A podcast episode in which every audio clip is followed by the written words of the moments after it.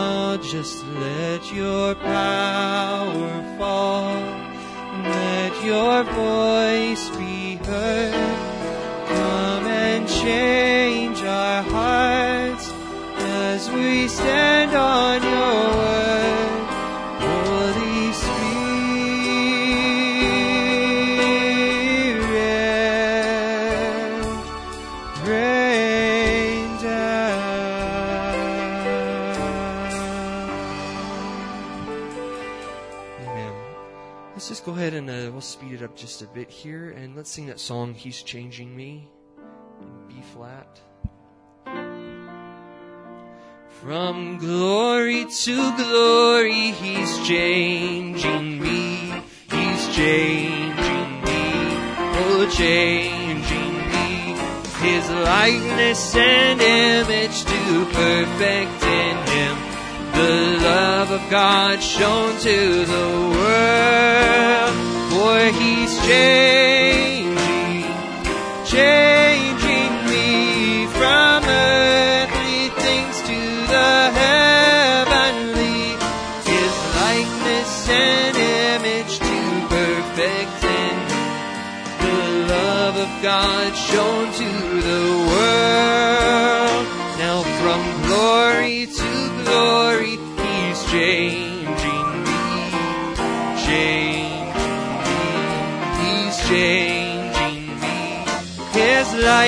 and image to perfect in me. The love of God shown to the world. For He's changing, changing me from earthly things to the heavenly. His likeness and image to perfect in me. The love of God shown to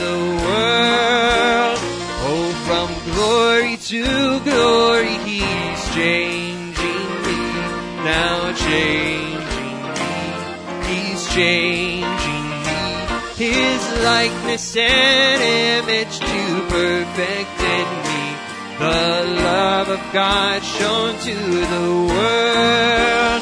For He's changing,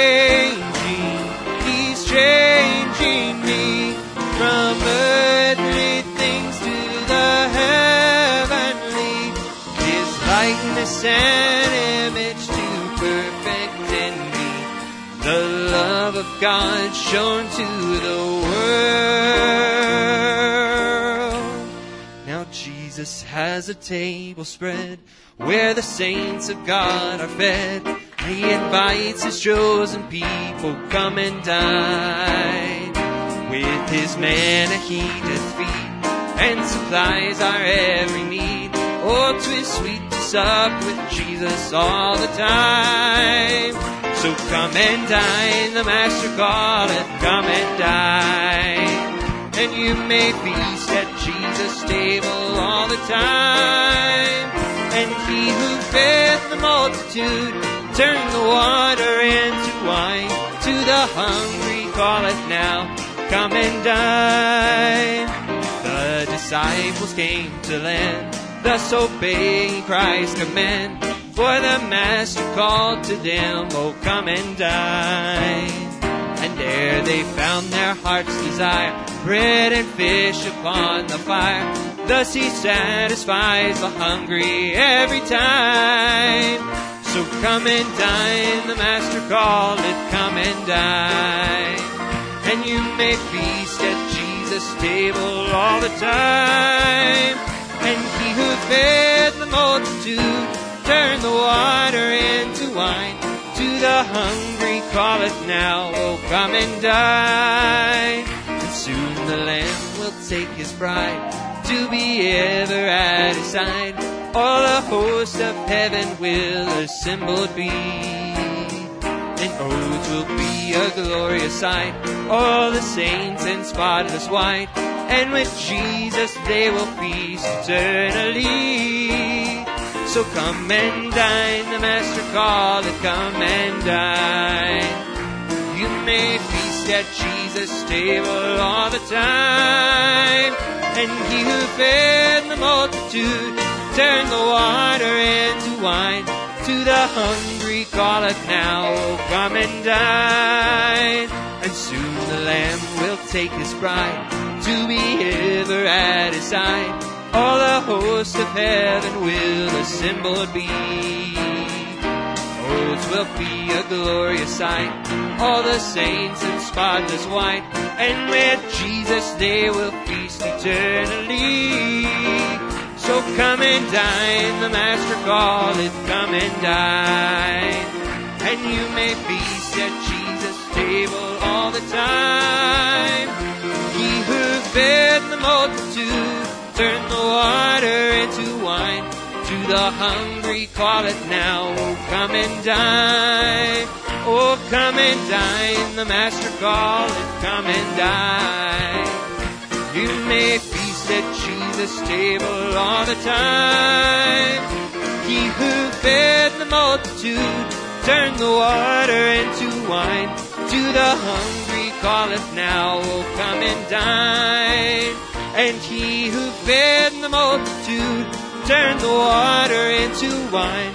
To the hungry calleth now, come and dine.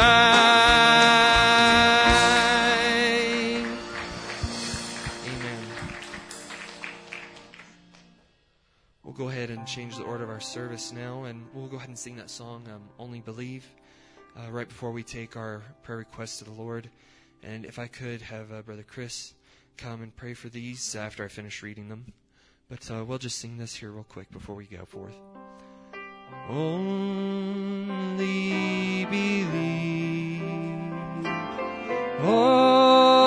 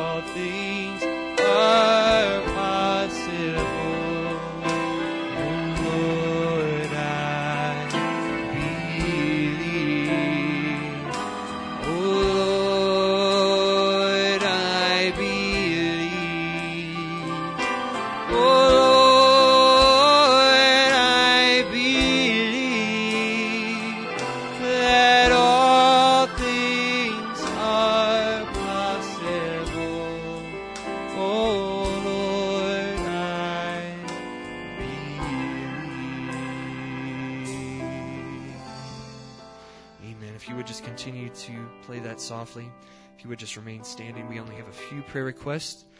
We just want to remember uh, Sister Danielle Swafford, who is not with us. We also just want to uh, continue to remember Brother Andy Irish's father, and uh, the Lord would just be with him. And we just want to remember uh, the Sylvesters who are away visiting family. Uh, so if we could just remember them. Also, Brother Johnny Reynolds is traveling as well in Colorado. So if we could just remember them in prayer. Uh, just uh, continue to remember Brother John Cockman, that the Lord would be with him and touch him. And uh, also, if you would just continue to remember my grandparents, uh, the shepherds, that the Lord would just uh, move on their behalf and continue to touch my grandmother. And um, I also have here that Brother David Cockman's father is going for a pacemaker in the morning. So if we could uh, just pray for them, they're requesting prayer. And uh, any unspoken prayer requests by the lifting of our hands, I know we all have them. So, Brother Chris, if you would just come at this time.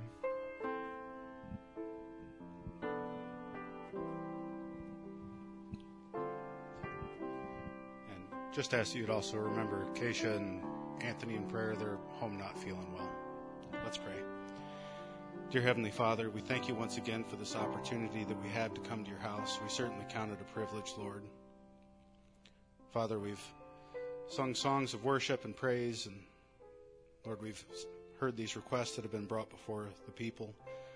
Lord, we just ask that you would be with those that are traveling, be with those that need a healer, Lord. Lord, we've heard reports of those in some of the churches in the South that are sick, Lord. Just ask that you would move on their behalf and be a healer, Lord. And Lord, we just ask that you would come down and walk amongst us this evening, be with the minister, speak to our hearts, Lord. Help us to know you more tonight. That in knowing you, that we would love you, and in loving you, we would serve you. Lord, we thank you, we praise you in Jesus' name. Amen. Amen. You may have your seats. Just also remember, I forgot to mention this, but uh, just remember my uncle, uh, Brian, who is away traveling as well, working and going to Michigan. So if you could just remember him. Um, let's sing that song just as we'll take a few minutes here before Brother Barry comes and just sing a couple songs. Uh, let's sing Have Faith in God.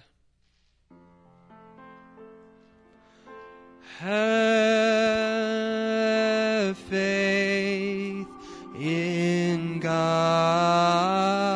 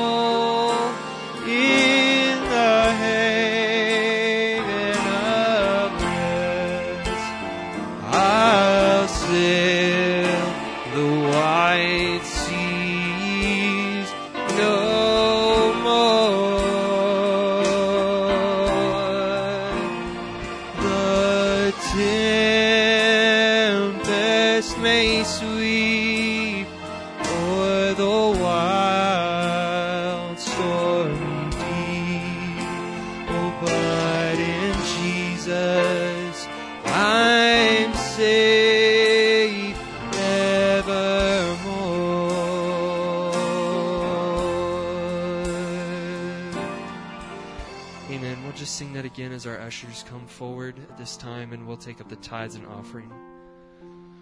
So for I've anchored my soul.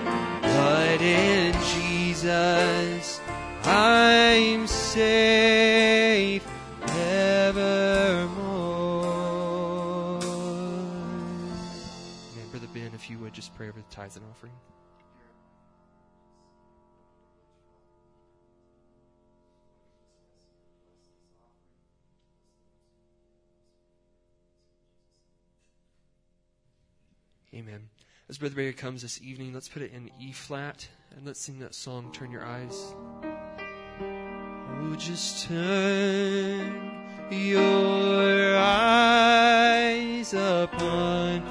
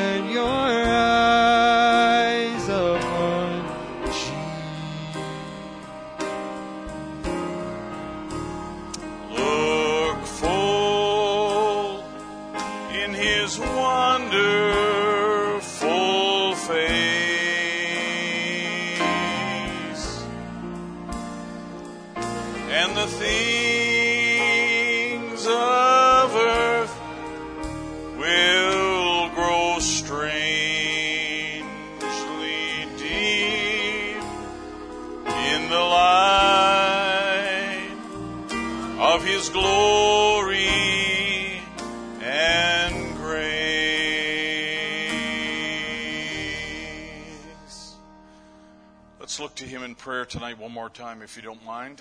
Sister Tracy Rabin had an accident where she landed on her wrist, drove bones out of place, and uh, has a big sling. She did it on the Creeper Trail up in Virginia. She's still up there. And she asked me if we would remember her in prayer. She's just really going through it. We want to remember Brother Ron Spencer uh, in prayer. We also would like to remember um, Brother uh, Troy and Sister Connie are not here uh, tonight. But I want to read you what Sister Connie asked me to read tonight to you. Brother uh, Troy came up for prayer on Sunday because he's very concerned about the uh, heart tests that he's gone through, and he has an enlarged heart, uh, and it's a rare, kind of a rare condition. And they did a bunch of tests on him and so forth, and he's very concerned about that. This is the report. The doctor at Duke told him his heart didn't look any worse than it did 11 years ago when he had seen him the first time. He said the doctor must have done the ultrasound when his heart was beating fast or nervous. He said our hearts beat fast sometimes, and then, then uh, sometimes faster than other times. And he ran some tests. He said, but we didn't we didn't know the results. We don't know the results of those tests uh, yet. But he said for uh, what he what essentially what he's trying to do is figure out if that's a genetic thing or if that's in you know other people in the family have had it. As for now, he told him to do what he's been doing now, just not lift real heavy uh, things. He said, Praise God, no surgery, no added medication. God still answers prayers, and we thank everybody for praying. God bless you all.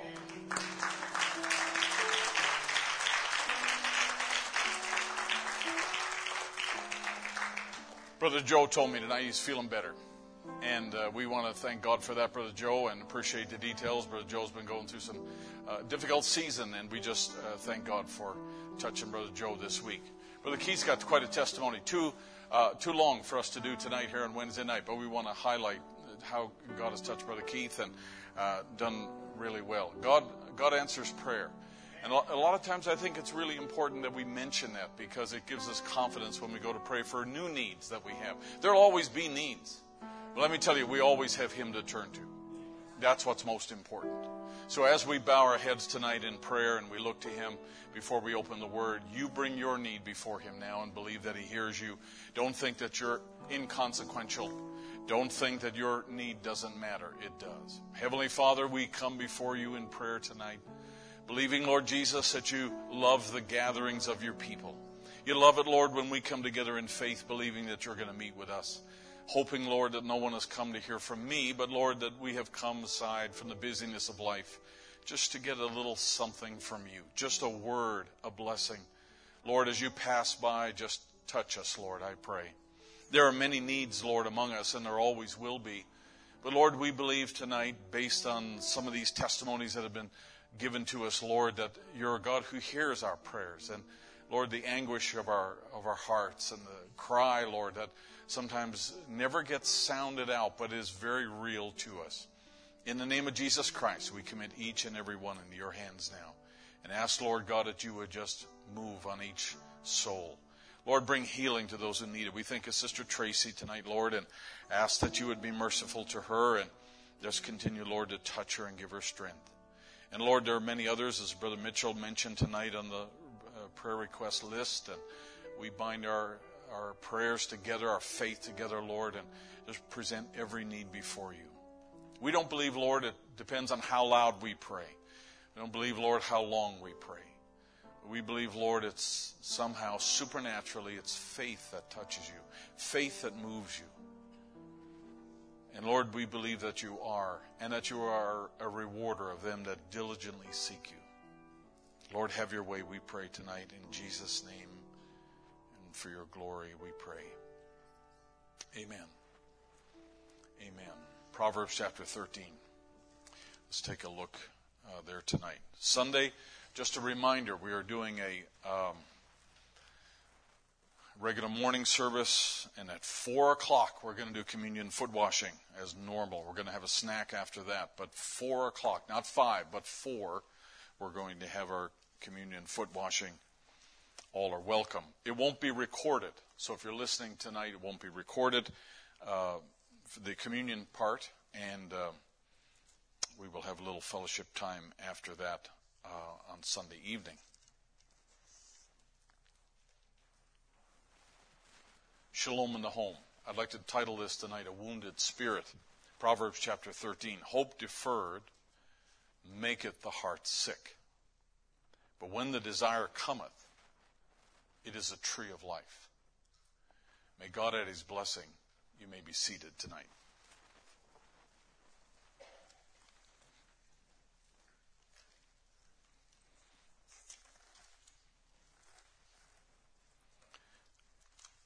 I was telling somebody tonight, but Jeremy, I believe, when he came in, that um, I'm not sure whether we got Brother Johnny Reynolds. He's gone out to Colorado. We mentioned that tonight. And Brother David, I just got word that your dad's up tomorrow for a procedure, a pacemaker, and um, we want you to know we'll be praying for him and for your mom, all the family. Uh, very often that seems like a daunting thing. Uh, but I know that uh, these days, that's one of the things that is a good example of thanking God for the technologies that exist today because pacemakers very often do a wonderful thing uh, for somebody who has low blood, pre- blood pressure, especially. And uh, so we'll be uh, looking for a good report and just praying that the peace of God and the assurance of God uh, will accompany him and all of the family. And may God bless you. Brother uh,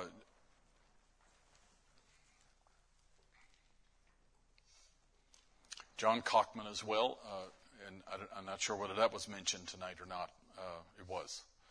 And they have a need in their family as well. I really intended, I was telling Brother Jeremy tonight before I came out that I really had intended to kind of, you know, slide out of this little series at 15 because that was a milestone in itself.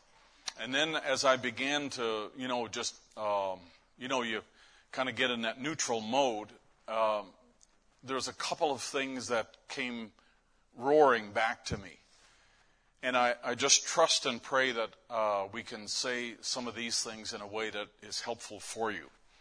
And I, I'm, I'm going to try to be really focused uh, here and, and, deal with this as clearly as I can. And I, it seems like, it feels like that um, you know, you have all good intentions of making all of this happen within 45 minutes, but if, if it doesn't, we'll, we'll just carry on.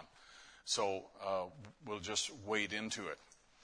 I want to say this too that in, in uh, one of the things that is a challenge for a minister today, especially somebody like myself, I just I'm, I'm the kind of personality where I, I uh, I'm never bored. I'm never uh, looking for something to do. My personality is such that as I told you before, I almost quit school in grade two because they took recess, and I thought, what a waste of time. And so I, I'm, I, am always active. You know, it's just that I, am a Gemini. I do the work of two, and, and sorry, but that's the way God made me. But I want you to know something, and I, I probably don't need to say this, but I'm going to say it anyway that you people here are my first priority when it comes to ministry. You people are my first priority. Vision books is not my first priority. The Winter Youth Retreat is not my first priority. Uh, traveling is not my first priority. The mission field is not my priority. While those things are functions that I perform and feel like God leads me to do things in those areas, that's not my primary job. My primary job is this. And I will tell you, I love this. I love, if I lost everything else and I could still do this, I would love this uh, because uh, that's the thing that God's called me to do. So don't ever think that uh, the church is just a, uh, a conduit for other activities for me. It isn't at all. This is my primary focus, and this is the thing that uh, I think really matters in the end because we're simple enough to believe that uh, rapturing faith laid on those tapes, and as long as you preach the message of the hour, trusting that the Lord will take the word and quicken the word. It will do what it's supposed to do in the hearts of believers and get us all ready to get out of here. And so that's what it's about. Many times, you know, I, I talk about other things that are going on in the world, talk about other things that are taking place. Uh, but I will tell you that, you know, my heart's, my heart's cry uh, to God first when I pray is for you folks and about you folks and looking to make sure that we are always lined up with what God would have for you. I don't often go to your houses and I don't, you know, sit down. We don't get much time to chat personally and chat up, you know, uh, how things are. And Brother Branham said, in one way, that's good for a minister. He said, because then you don't know and you're avoiding things because you know that, well, you know, I mean, if Mitchell's thinking about going to get a tattoo, I better not say anything about tattoos because then he'll know I'm talking about him getting a tattoo. And, uh, you know, which we know is not true. But as an example, Brother Branham said, you know, you can intertwine yourself too much, even in the in the lives of the congregation uh, that you have. So, in a sense, it's you know the aloofness, the, the not not being aloof, but uh, the distance that we have sometimes between ourselves allows for an effective kind of ministry uh, in, from a neutral perspective. And a lot of times, you just innocently uh, will say things because you're led to say them and uh, not trying. I never counsel from the pulpit. I never have. I never do because it's totally ineffective, and uh, it is uh, rather uh, the best strategy I think uh, to lift Christ up, because when I be lifted up, I'll draw men unto me, and and that's a that's a really important uh, principle I think to observe. So. I said all that to say this that I, I, I, enjoy being here. I enjoy Wednesday nights. I enjoy being here ministering to you. It matters not to me whether there's 10 or 1,000. It really does not. Uh, I just I feel very comfortable uh, doing what I'm doing, and I, I just want to underscore and reiterate the fact that you folks are uh, a priority uh, for me. Um, I forgot to mention uh, just at the beginning there that the Winter Youth Retreat registration will open up after having said that. Uh, the retreat uh, registration's opening up on Saturday, uh, uh and I will send I will send you a um, a, a, notice here because I got a couple of things that I wanted to send out, but uh, it'll be around noon on um, Saturday. There's no pre-registration. There's no um, there's no block reservations for HBT, so everybody's at the mercy Unless you slip Brother Keith, uh, he, he, can be bought, I think, so you can. No, I'm only kidding. But it's, it'll, it'll be open for the first 140 people, and that's not many uh, for the retreat, so you might want to keep that in mind. a wounded spirit. Now, this is a, a subject that uh, may not always, uh, in a sense, be a pleasant kind of a thing to talk about, but it is something that I think every one of us would probably relate to. And if you have not had the opportunity, uh, the experience of having some sort of a, uh, you know, an incident happen in your life and in your Christian walk, um, you probably will. Because every one of us go through uh, misunderstandings, we go through clashes, we go through times of uncertainty. We go through times when people rub against one another and it doesn't always come out right or come out easy. And uh, especially in, in, churches and especially where groups are assembled like ours, uh, not and not only ours, but where you have more than two or three people, uh, things can happen and misunderstandings can happen. So there is actually a lot that's devoted in Scripture to this, and so uh, this is something that I wanted to uh, uh, come into just so we could help we could help you understand what this what this phrase actually means a wounded spirit.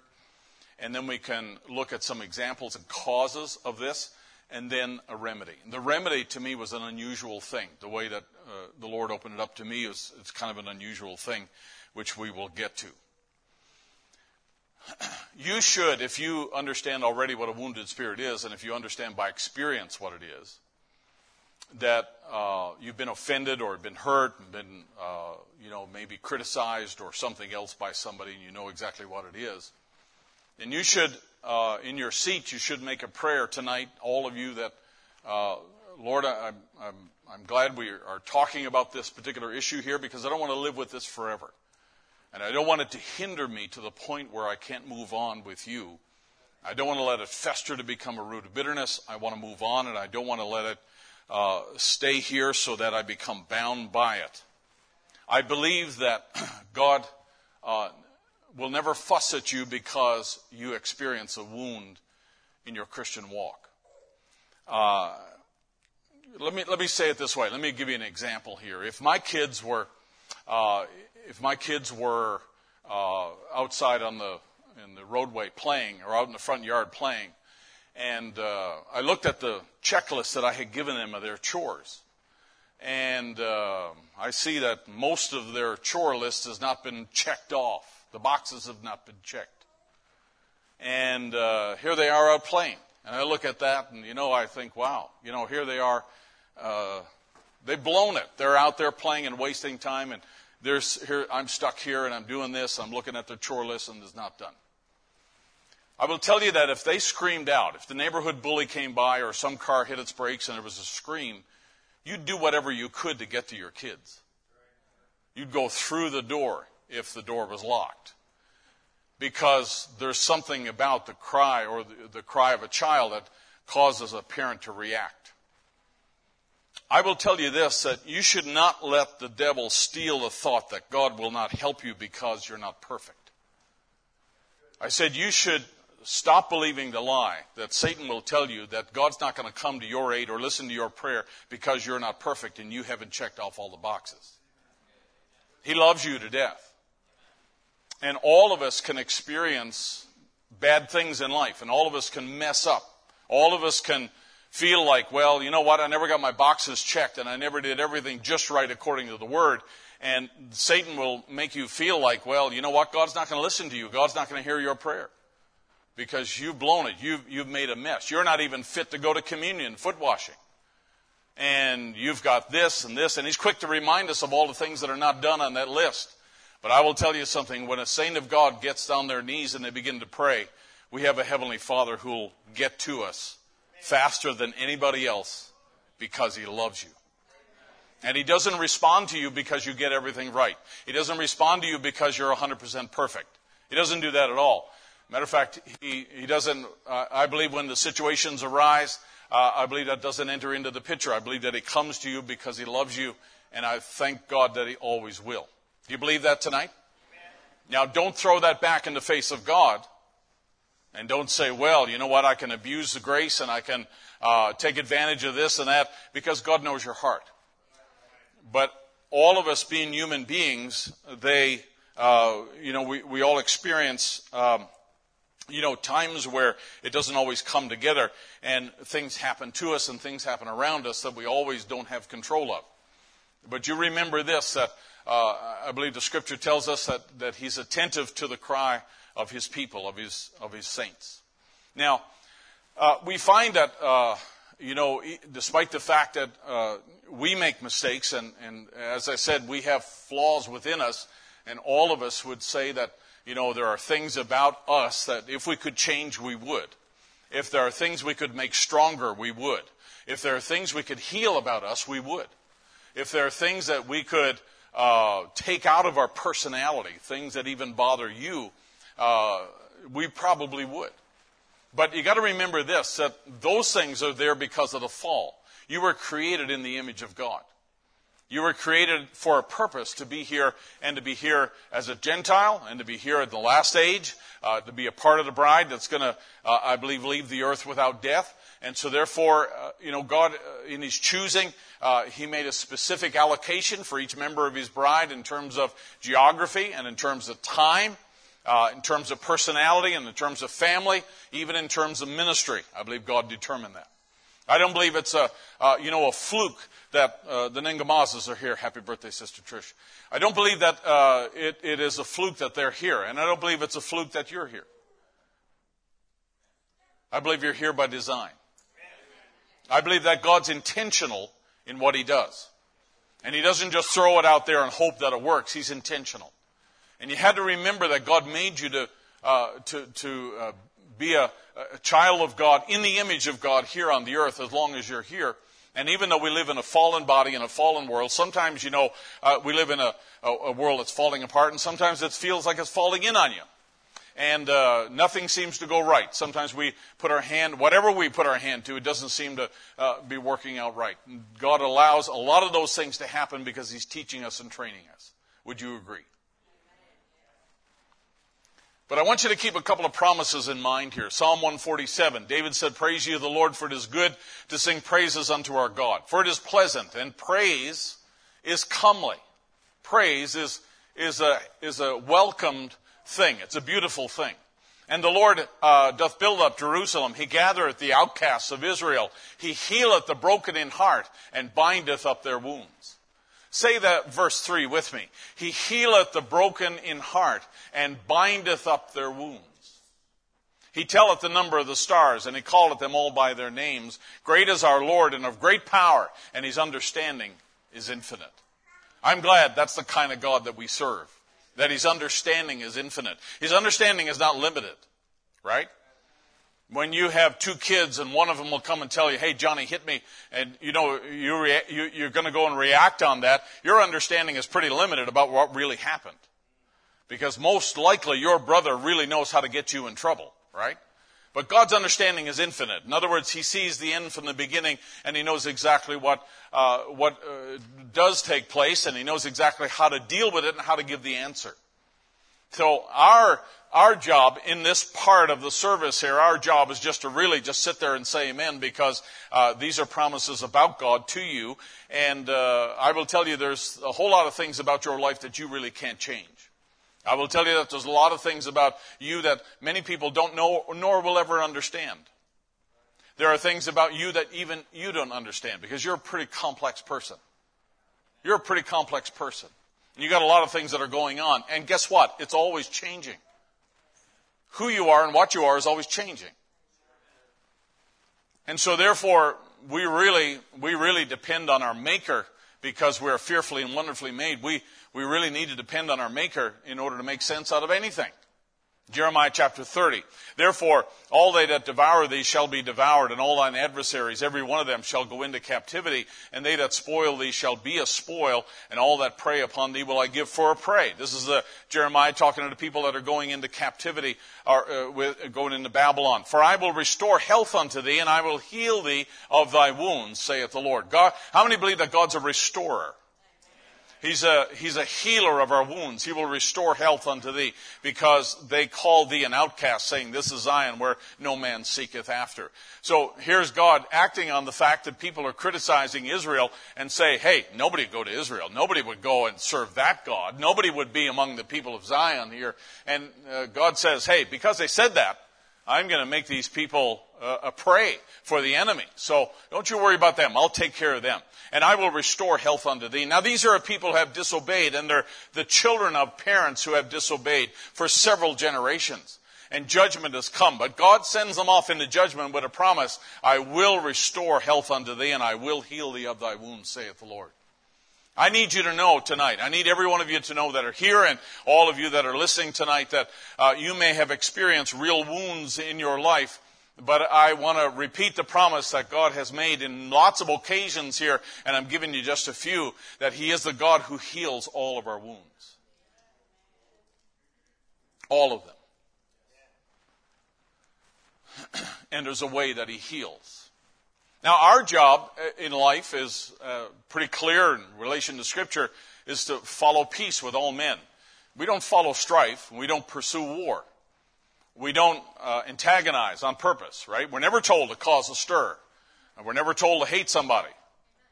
We're told as much as is possible and as much as lies within you, with everything you have, try with all your might to live peaceably with all men. And live in a, in a way that uh, reflects the character and the, and the grace of God and the holiness of God, without which no man shall see the Lord. He also said in Psalm 34, Depart from evil and do good and seek peace and pursue it. Romans 14, let us therefore follow after the things which make for peace. That's a good thing.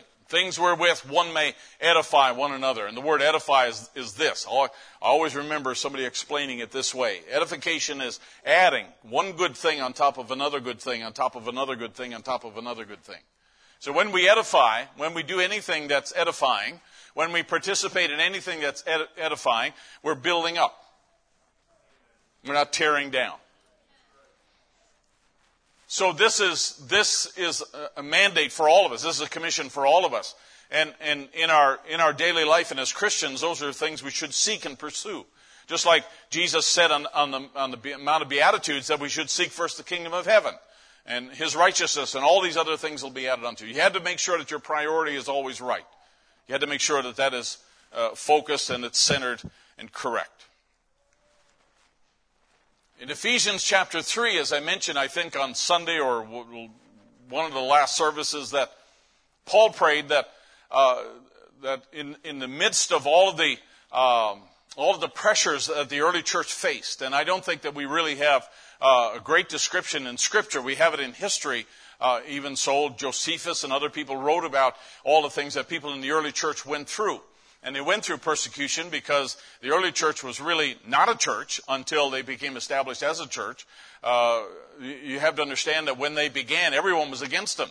Uh, the people who didn't like Jesus were against them. The Jews were against them, right?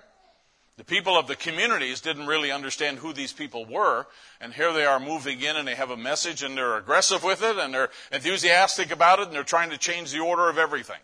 And so they came under a lot of pressure. They had magistrates who put them in the, in, in the jail and had people outside the jail who wanted to lynch them and hang them. They had some of their own flock who actually did die, die violently in the early church. Now you remember what Paul's strategy was in dealing with the church.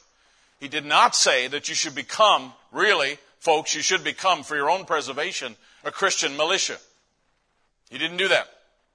Neither did he say hoard things because there's going to come a time of famine or build up your wealth so that you would have resources to be able to bribe officials. He didn't say any of that. He didn't give anybody strategy except he prayed that in verse 17 that Christ may dwell in your hearts by faith. Or sorry, verse 16 that he would grant you according to the riches of his glory to be strengthened with might by his spirit in the inner man.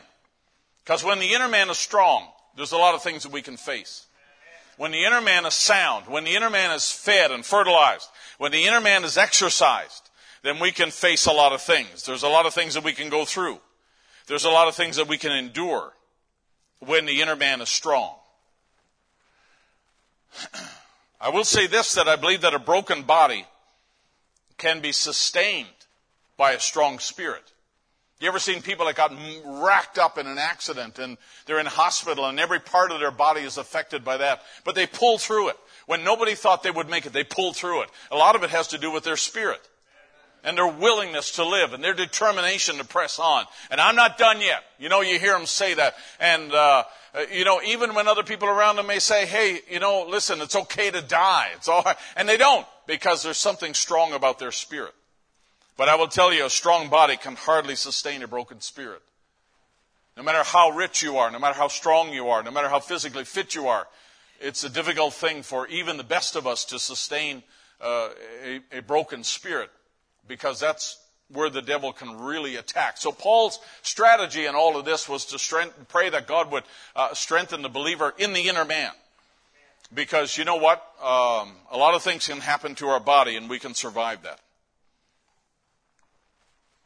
Brother Branham makes a statement. He said that people write me letters all the time. You can, I mean, I get letters all the time. I get, I get questions and, and so forth, and I, um, it's sometimes it's very surprising sometimes, and and then you, you know, I mean, there's just lots of lots of things out there that you encounter when you when you're in ministry, and uh, you know, things are broadcast and so forth.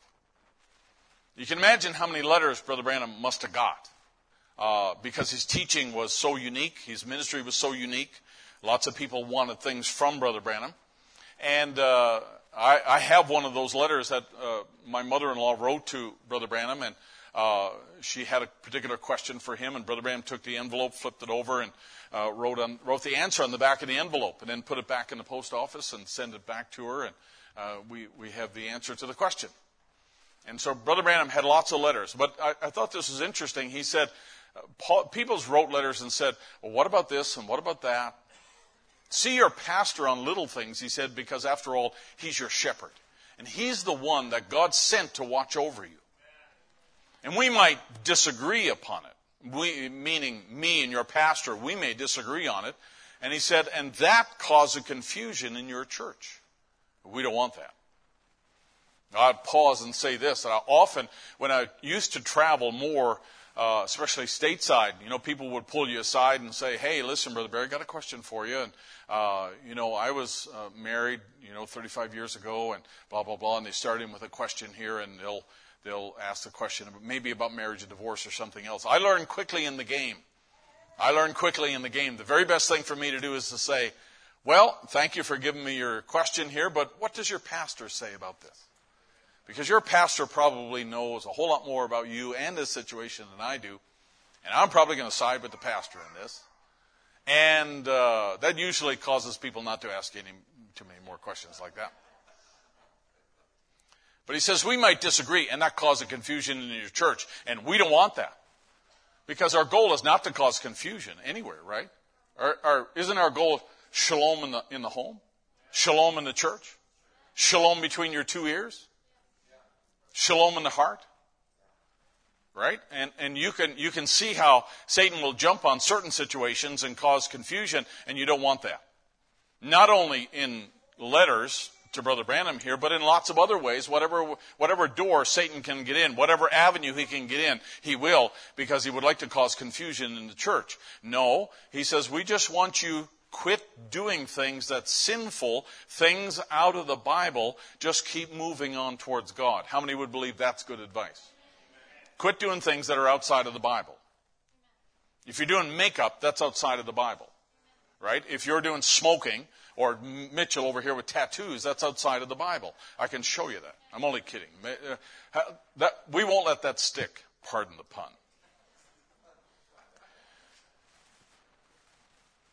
But the only way you're going to not do things outside the Bible is if you're taught the Bible. That's why we come on Wednesday night, right?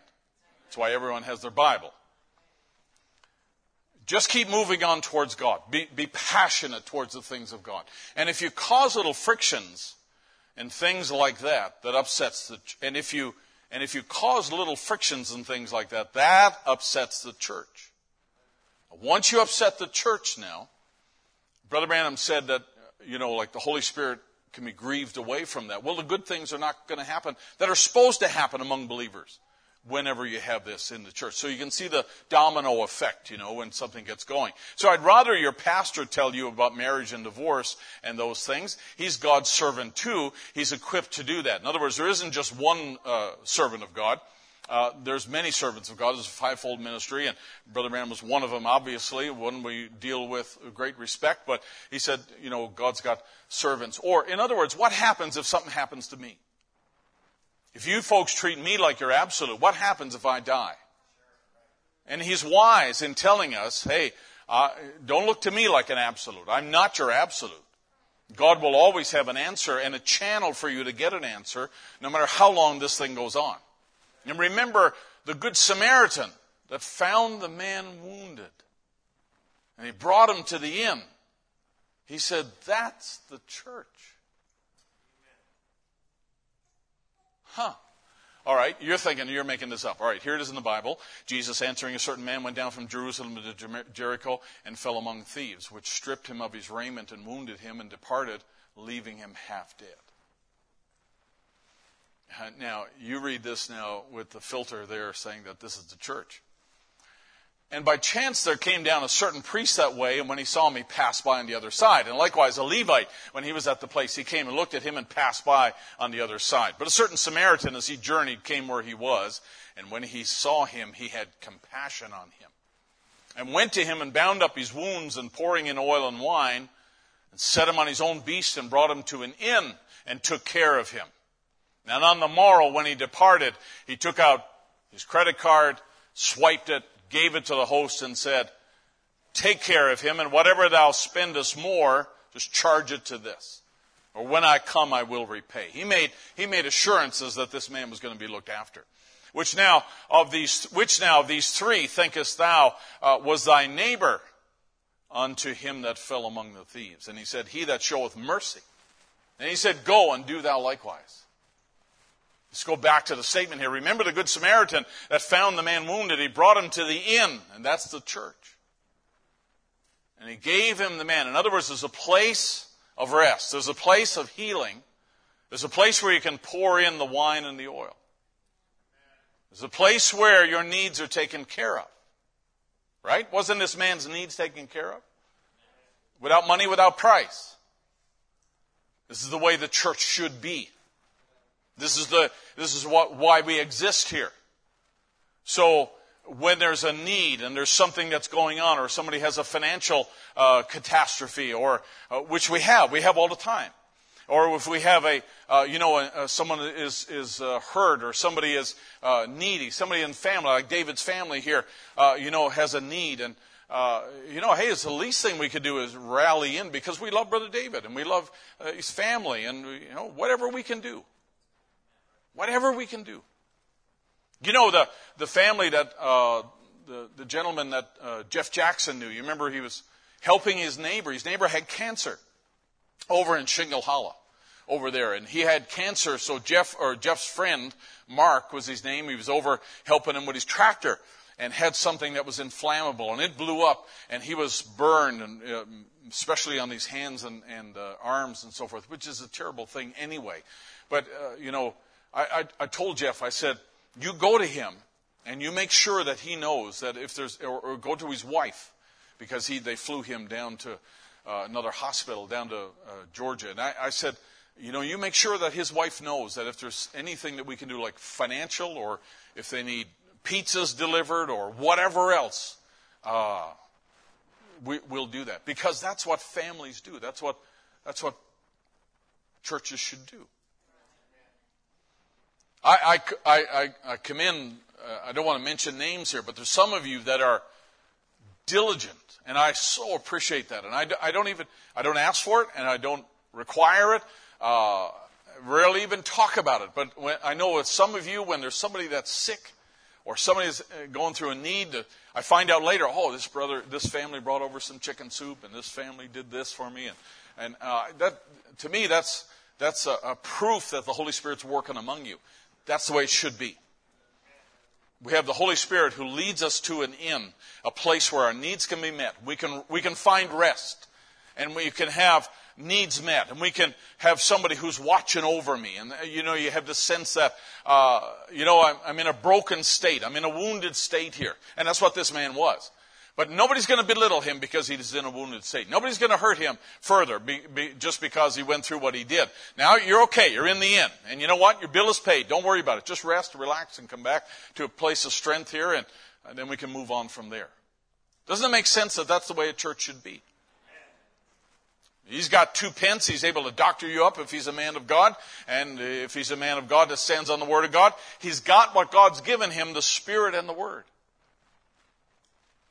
So, more importantly for me than to be able to help you out in some way or, uh, you know, to be able to come and mow your grass for you, I'd be glad to do it anytime. I, I always remember Brother Jeremy, and it was a season there, and I was talking about things that we, we were, were piled up at my house. And he always offered, you know, hey, just let me know.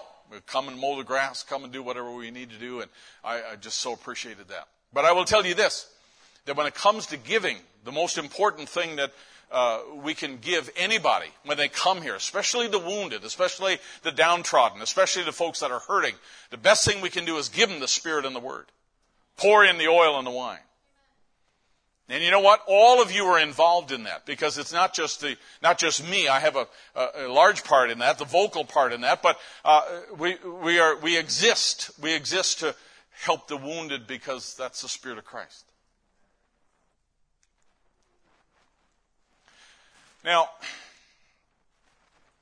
Brother Branham refers to this parable a couple of times, and I just want to just belabor the point just a little. Jesus found a man one time in a parable, was on his road from Jerusalem, and he said he was going to Jericho. It showed that he was backsliding. Jer- Jericho is one of the lowest points on the earth, and he said it showed he was backsliding. He was going from high going low. The normal tendency when people are backsliding and going lower is that we kick them out, or we push them out or we deal with them at arm's length. Now, there are some times when you can reach out to people and they'll back off and they'll go a little lower as they back off. And you, you sometimes have done all that you can do. But uh, I, I, think there's a, a right way to deal with people who are struggling and to do all we possibly can to throw a rescue line to them. And he, he met him on the road, and, and, an enemy had beaten him and robbed him and left him half dead, and he was physically alive and spiritually dead. And the priests and the Levites passed by, but the Good Samaritan picked him up and poured oil, took him to the inn. Now there's the place I want to get to you. He took him to the inn and said to the caretaker, Take care of him. And if he needs any more, he said, just go ahead and, and take care of him.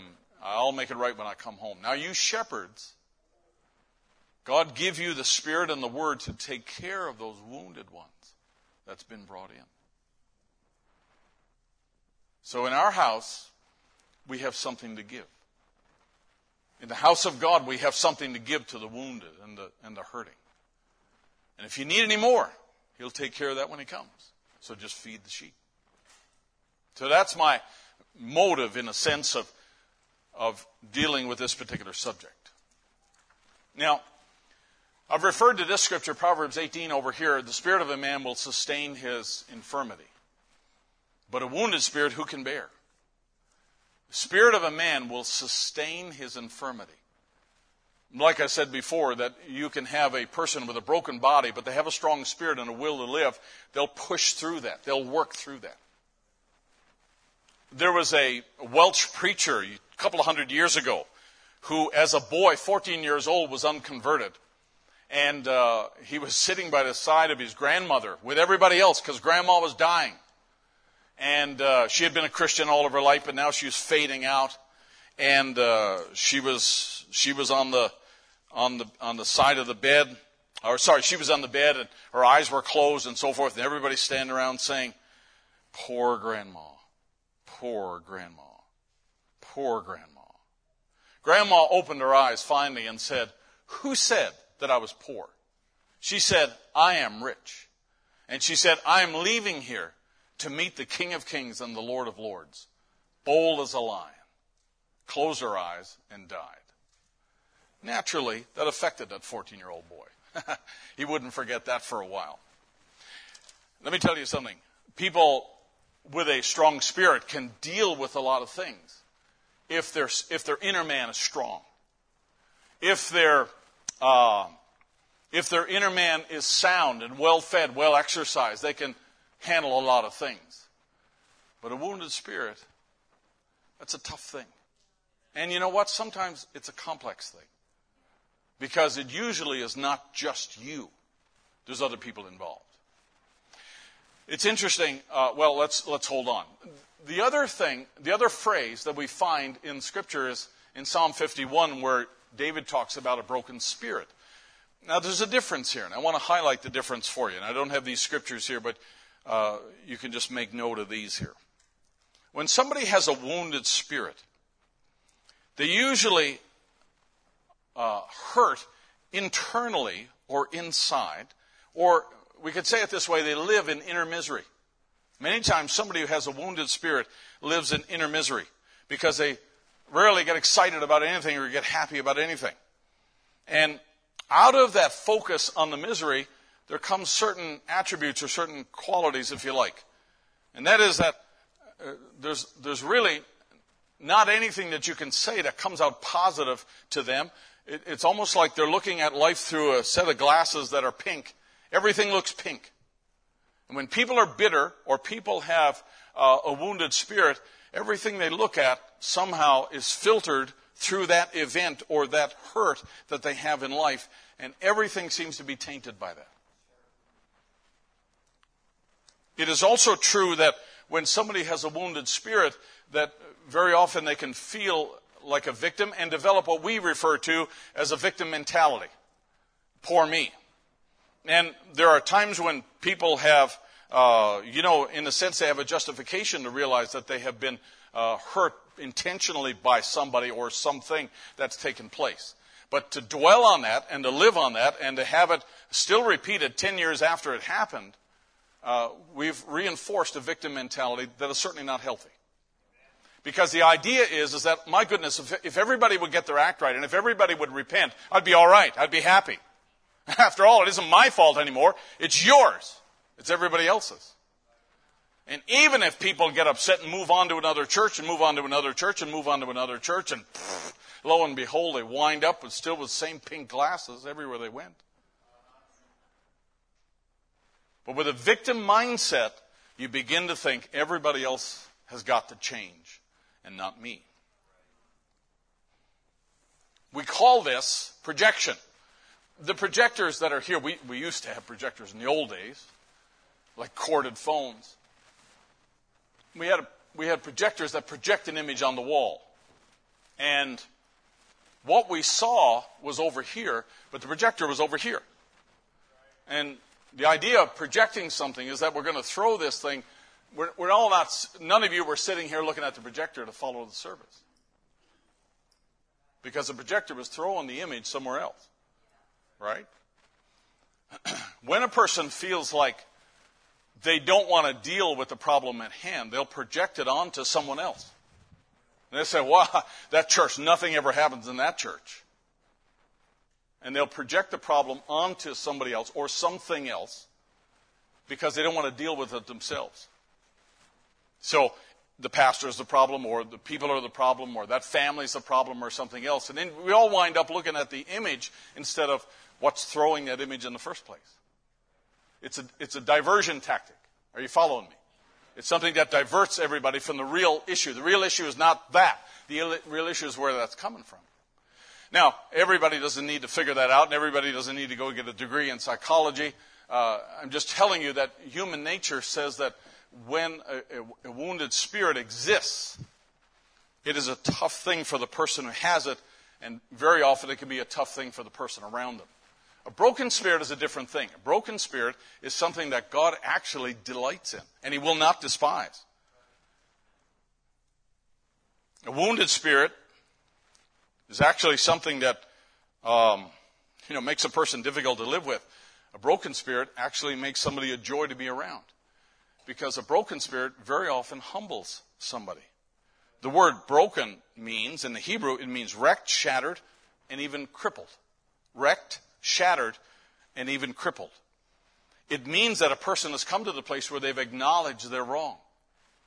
David had a broken spirit. You remember when Nathan came to him and he realized, he owned his problem and he realized that this problem is not anybody else's. He knew that he had caused that problem and he owned it. And so therefore, he re- began to repent of that. And there was a spirit that produces genuine sorrow that was at work at David. And that's a, let me tell you, that's a healthy thing. And I will guarantee you, whenever you see that, you'll often see a spirit of humility follow that person because many times people who get caught up in a sin of some kind never believed they could get caught up in a sin.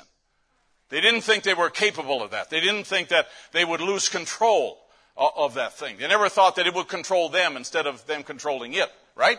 And so they feel like, well, I'll always be able to maintain control of this. And uh, all of a sudden it spins out of control, and, and now they're faced with it, and they have to deal with it. And when a person realizes, you know what, this is something that I've done wrong, or some offense that I've caused, or maybe I've you know, brought shame or reproach, you'll find a spirit of real humility when they have a broken spirit. There's a tenderness that goes with that. There's a, a gentleness that people have that they will deal with others in a different way. And I think that's, that's a good thing. And we could talk more about that, but I think you get the idea.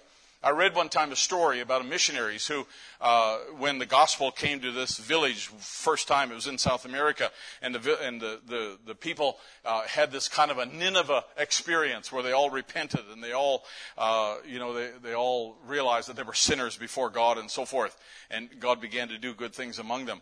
They would greet one another and say, "Did I meet you broken, brother? Do I meet you broken, brother?" Do I meet you broken? When I see you today, are you broken? Because broken's a good thing. And that's the way they greeted one another. Maybe you can go home and think about that. Now, the inner life is a kind of a, a complex thing. And this wounded spirit here uh, very often is spawned by some offense. I, I often explain it this way that I, I do, I try when I can. I try to do woodworking. And if you're not careful, and you can, all, you can never always be careful enough, you get a splinter.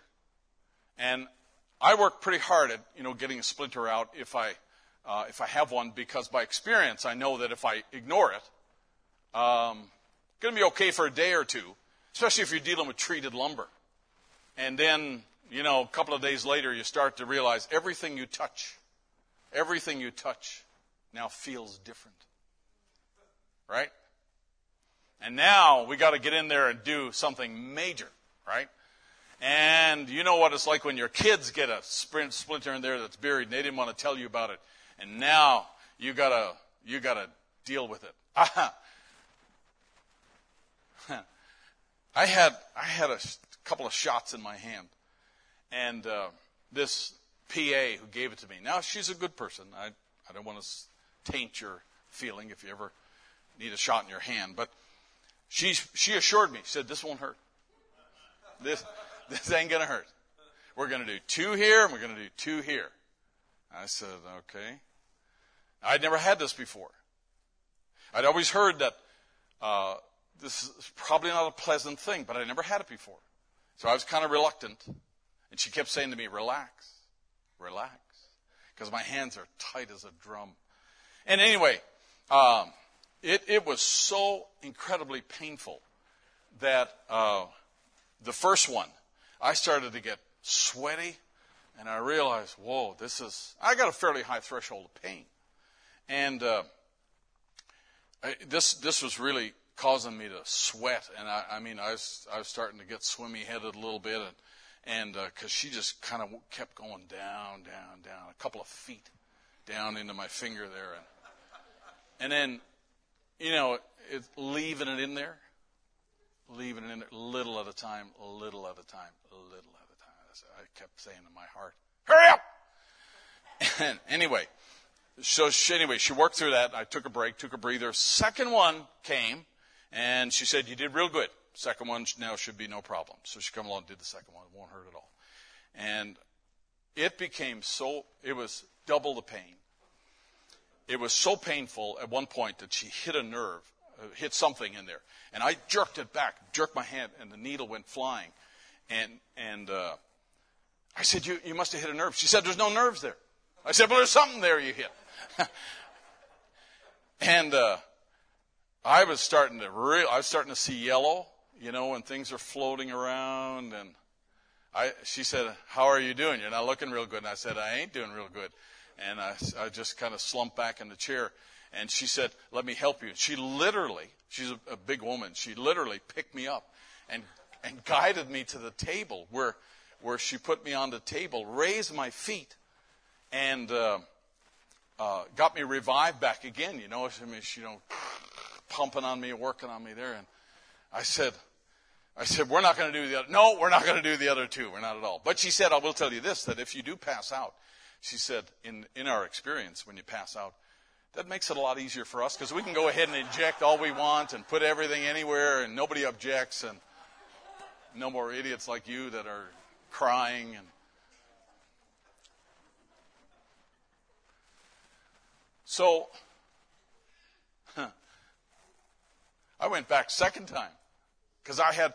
I mean, this was this was really rough in my right hand, and I was dropping everything, and and uh, so I went back a second time, and I I said to the people out front, I said, listen, I can't go through that again. I just can't men, mentally. I can't go through that again. So I'll let this new doctor. They said we got a new doctor for you. This is a doctor. He's a specialist. His whole practice is just from the elbow down. That's all he does. And he's really good. I said, yeah, right. And they said, yep, give it a shot. Uh, pardon the pun. And I said, I'm not, I don't want to get a shot. I said, I'll let them look at it. We can x-ray it. We do whatever we want. But, you know, I said, we just, I just can't do it. I said, mentally, I just can't do it. And they said, no problem. Just talk to the doc. So the doc did. And he, you know, he went through this whole thing. Well, listen, the first line of treatment here is a shot. You know, that's, that's I said, look, I told him out front, I'll tell you right here, and I, you know, I just don't want to do a shot. He said, listen, my mother does these shots all the time.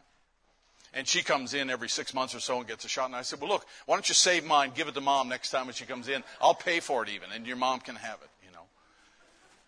And he said, uh, you know, anyway, we went back and forth and back and forth, and he said, It's not going to hurt. I said, That's what the last lady said, and you can go out and bring her in. And that's exactly what she said. And he said, Well, he said, You're making me feel a little bit like a dentist. I said, Because you are. You people that put needles in my hand. And, uh, which is pretty bad comment to make. So, anyway, lo and behold, he talked me into it. and I did it again. And I said, let me, let me just describe what happened the last time she did shot number two.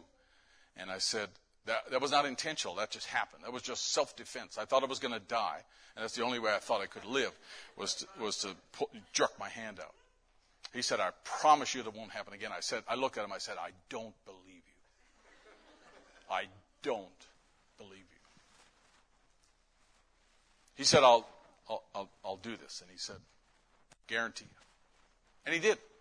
And I will have to admit, he was much better than the first lady. I didn't jerk my hand away. And, and uh, you know, uh, got it done.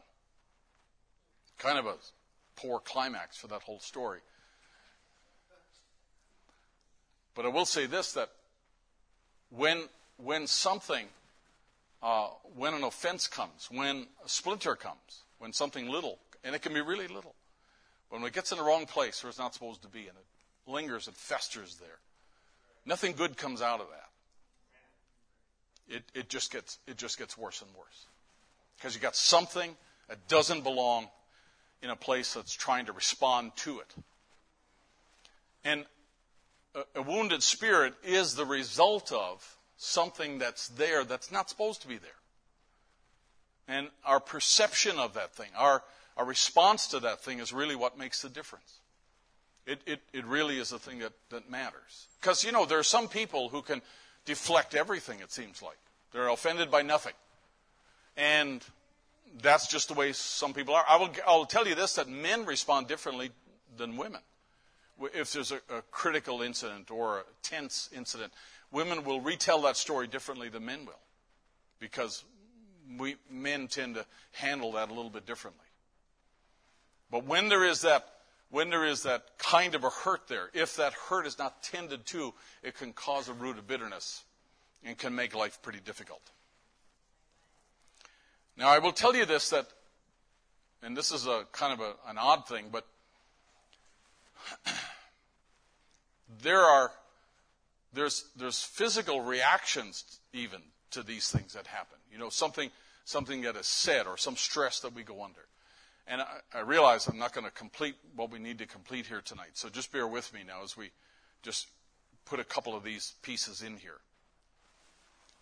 When Jesus was on the earth here, and Brother Branham said he was walking, and he said the priests screamed at him, made fun of him, and they cried, Hosanna, some people were crying Hosanna, and some other people were criti- critical of him. He said, Notice the whole burden of all the world, it rested on him. Calvary, Gethsemane laid before him, and as he went, he noticed their scoffing. Here he is, dying for their sins, their sinfulness, and they're making fun of him. There are sometimes things happen that we don't have answers for, right? They're, they do not make sense. This should not this should not be happening because what Jesus was doing was the ultimate good for mankind. And here is mankind, some of them, they're scoffing at him and ridiculing him and criticizing him right, right while he's coming into Jerusalem. And he says, you know, when someone says something evil about you and you don't want to take, you want to take it up and get angry about it, that shows you haven't quite gone deep enough yet with God. Wow. When somebody says something evil about you and you want to take it up and get angry about it, that shows that you haven't went quite deep enough yet with God. Big men don't do those things. And that's what made him God to me. He didn't have to notice their little scoffing. He had a work to do, and that was to fulfill what God said him to do, and he was determined to do it. He didn't care what anyone said. So when you feel like, well, hey, I'm just going to give him a piece of my mind, a lot of times it's probably better you kept that piece of your mind. Because it's not going to help. Now, watch a couple of things Brother Branham said, things that don't make sense. And, and really, what I'm, what I'm bringing to you here just for another couple of minutes here is just these are causes for why we would have a wounded spirit. I came in the other day in the cold. From the cold, he said we lived in a two room house, my wife and I. This is uh, 1963, Brother Branham's recollecting. And he says, My wife was there, and I said, Where's the baby? And she said, Asleep in the other room. And so I went into the little crib, and I'll never forget, I woke her up, those big blue eyes looked at me, and she was scared of me. That hurt me. And the reason that she's scared of Brother Branham is because he's gone so much in ministry. And what he expected was not what happened. And he said, That hurt me. And I will tell you something, it's you may I mean it's easy to understand the words that are said, but it's a little bit of a different thing to actually be in ministry and to respond to the obligation, the calling of God, and then other things happen while you're responding to the call of God, and other things happen in your home. And that's that's another story. But let me just finish what he said. He said, Mother picked her up and handed her over to me, and she, she said, Meady said, That's Daddy. And she got back. Didn't look like her daddy. So, friends, I, I was preaching the gospel. I was doing the best that I knew how. As I'm doing tonight. Some glorious day, it'll be different over on the other side when we all get home. And I broke down. And he said, I was staying day and night in the platform, stayed one time nearly four days, day and night, without even leaving the platform, praying the sick, praying for the sick. And there were more people at the end of the meeting, many times more than when we started. Just no end to it, praying for the sick. Was Brother Branham doing something evil? Was he doing something that was inappropriate?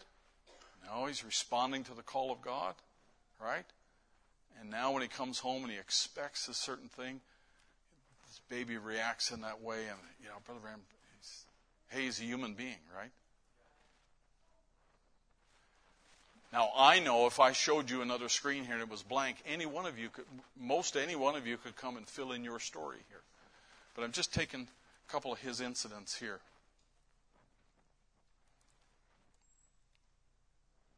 Because sometimes there are life issues that happen.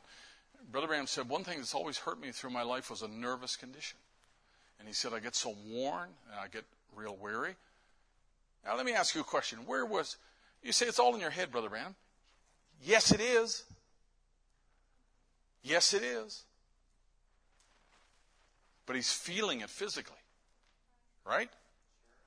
He's got, he, said it's a nervous condition, and then I get so warm and I get uh, worn and I get feel so weary and I feel like nobody cares. He said, You have it too, and I just happen to have a real overdose of it. It gets real bad sometimes. It's tension is what does it. And I get to a spot many times, especially with so many of these visions. He said, it just gets me. He's an Aries male. All right? And you just don't realize what a price goes with that. And you get to thinking, well, and you get off your side, uh, off, uh, off your side and say, well, uh, what have I done here? I'm 50 years old. He doesn't feel like he's accomplished anything for God. This is 1963. This is August of 1963. Folks, this is August of 1963. This is after the seals. This is after all that he went through in the first pull, second pull, and he's into the third pull, and he's into August 1963. And Brother Branham is saying that to himself. This has affected him so much that he feels like he hasn't done anything really for the kingdom of God.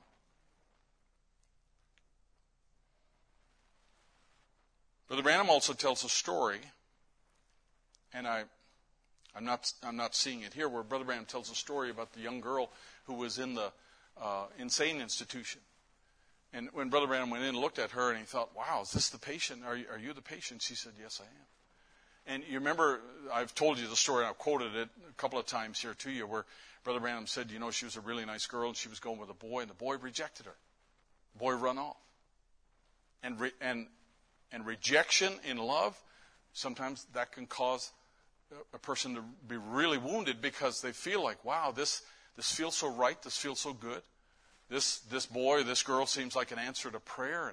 And we, in a sense, are kind of invest in that. We lean towards that and think, wow, this is a great answer. This is, this is really wonderful. And all of a sudden, that person's gone.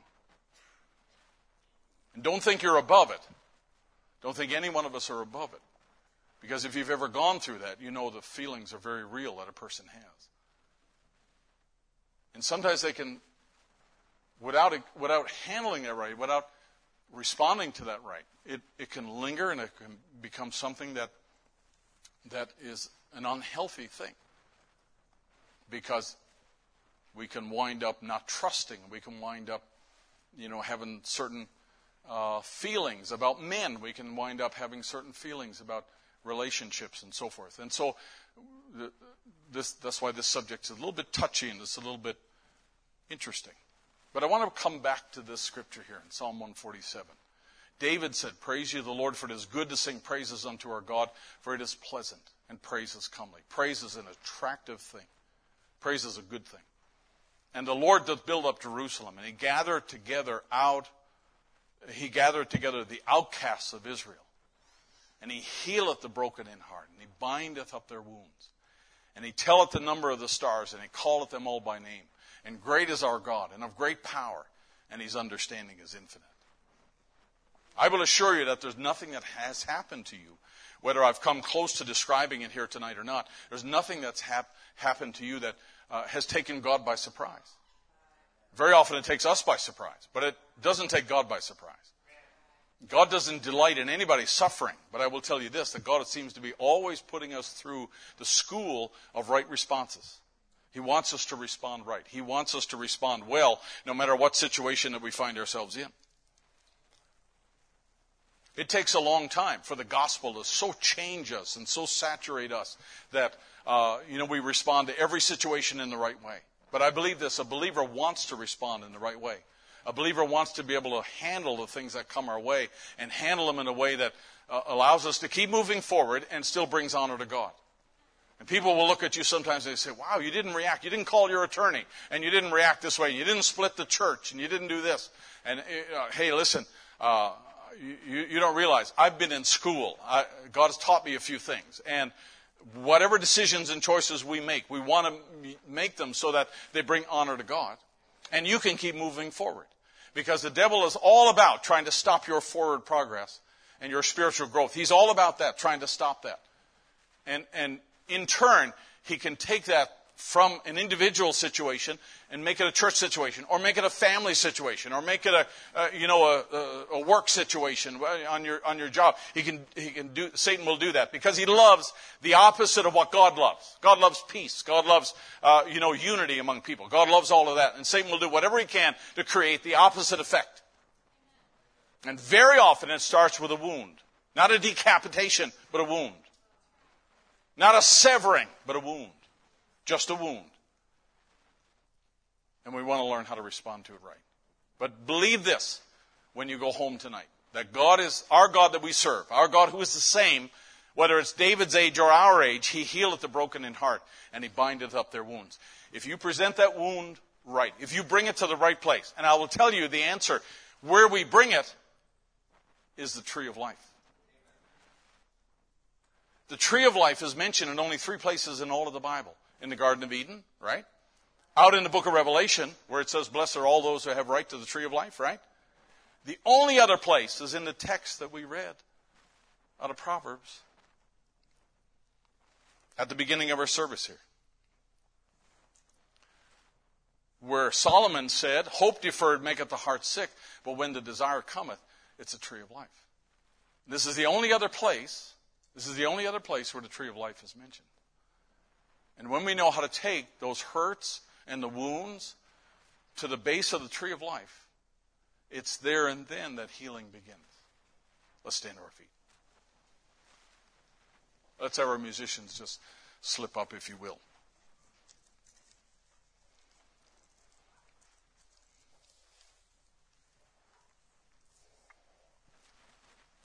You remember in the Garden of Eden, the thing that Adam and Eve lost after the fall. You remember what God banned them from was the way to the tree of life.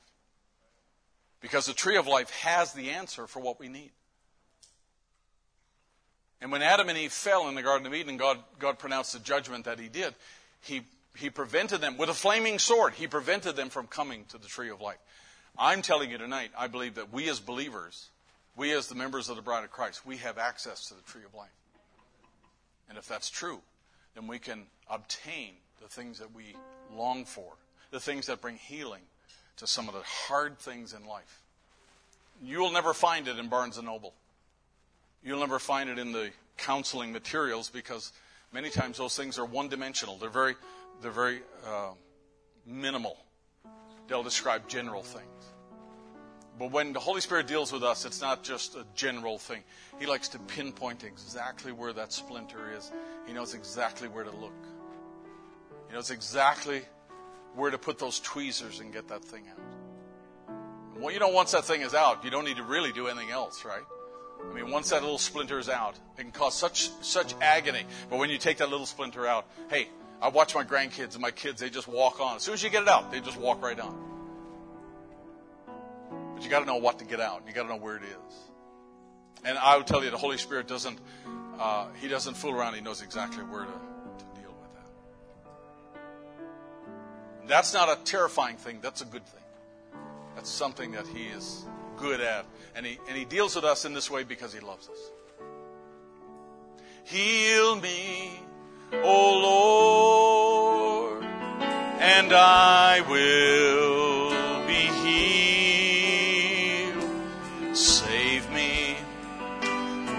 I will be saved.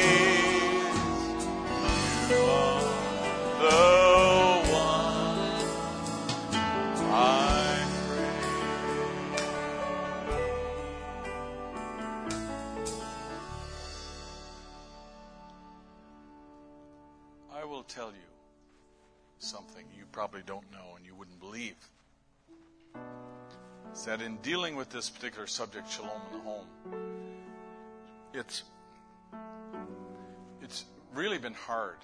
It's really hard because when you sometimes when you're getting close to an area that the Holy Spirit really wants to use, you know, a, a subject that the Holy Spirit really wants to get to the people, the enemy is right here telling me, no, people are not interested in this. They don't want to hear this. Forget that. Move on.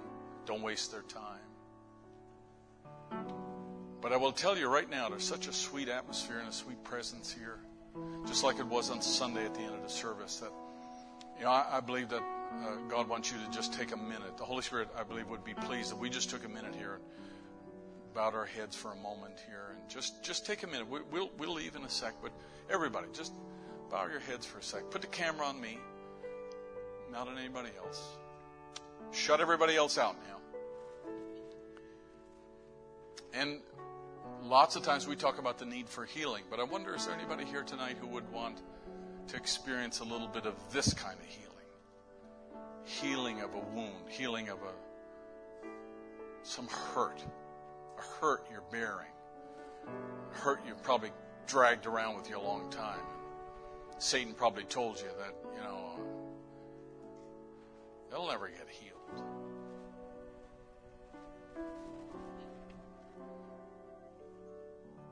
Just take a minute before Him and believe now with all your heart that He is the God who heals the wounded.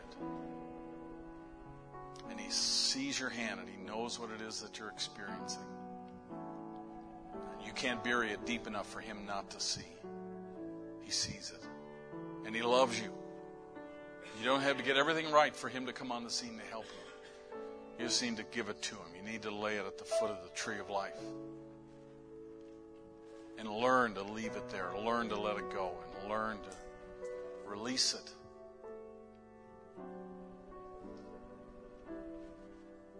Heavenly Father, as we end our service tonight, and it's it's so good, Lord, for us to be in Your presence. And there's certainly something in us that says we don't want to go, we don't want to leave.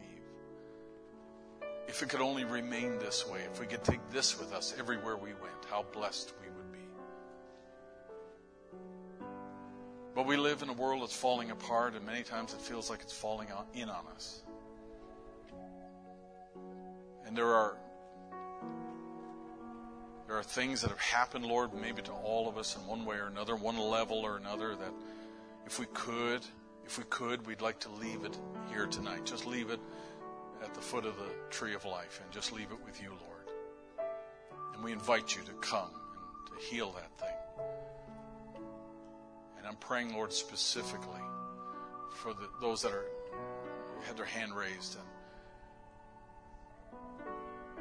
and probably someone tonight really just needed to hear that you're a God who heals the wounded. You're a God who cares about the wounded. You're not afraid to go the extra mile on behalf of the wounded. Even when the wounded mess up, even when the wounded are not perfect, and even when the wounded have got all kinds of issues, maybe, but Lord, you're still the God who steps forth, and you're one that is able to show your power and your healing virtue. You care about what goes on in our head and our heart just as much as you care what goes on in our body. We might be sitting here with our soul secure, but our spirit's troubled. And I'm praying you would pour oil on those troubled waters and bring healing where it's needed. We thank you, Lord. We thank you because you care for us. Bless this assembly, Lord, I pray. Father, may we always, may we always look to you. May we always be close to the tree of life where we can reach out and we can know, Lord, that you're there. You're not a million miles away, but you're right there.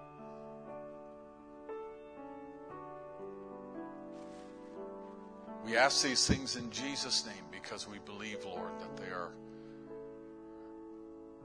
there are things we should ask. We should cast our cares upon you. And I know there are people that are listening, Lord, online who some, Lord, have kind of learned to live with this wound.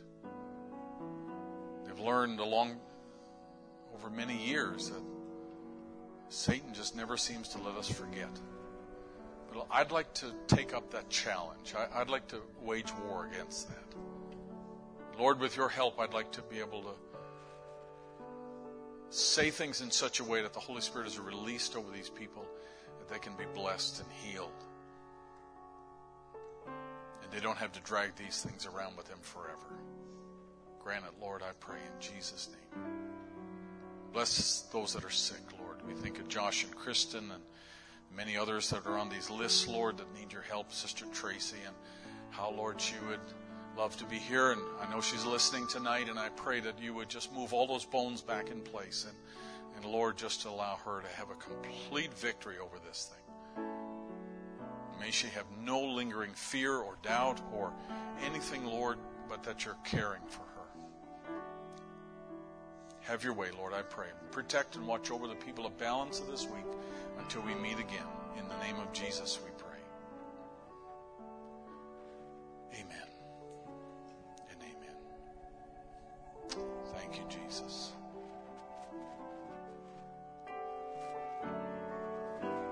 Something about proclaim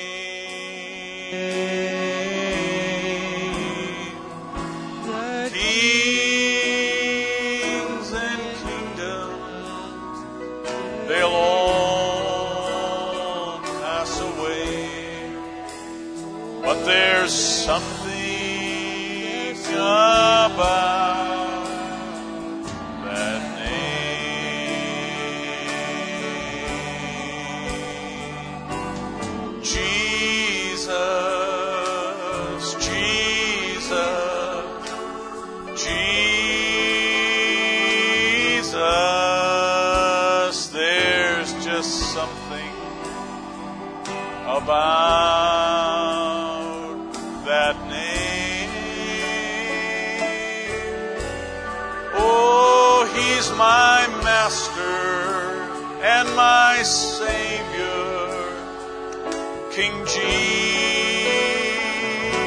Jesus, like the fragrance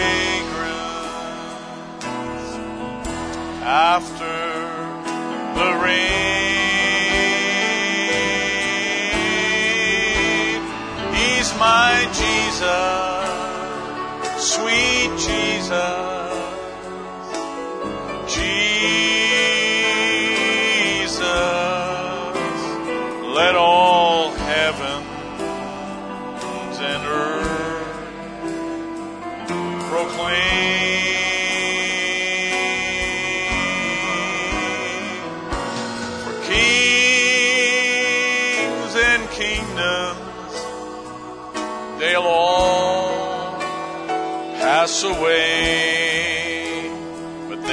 something about that name. Sing it as you go now. Yes, He's Jesus. Jesus.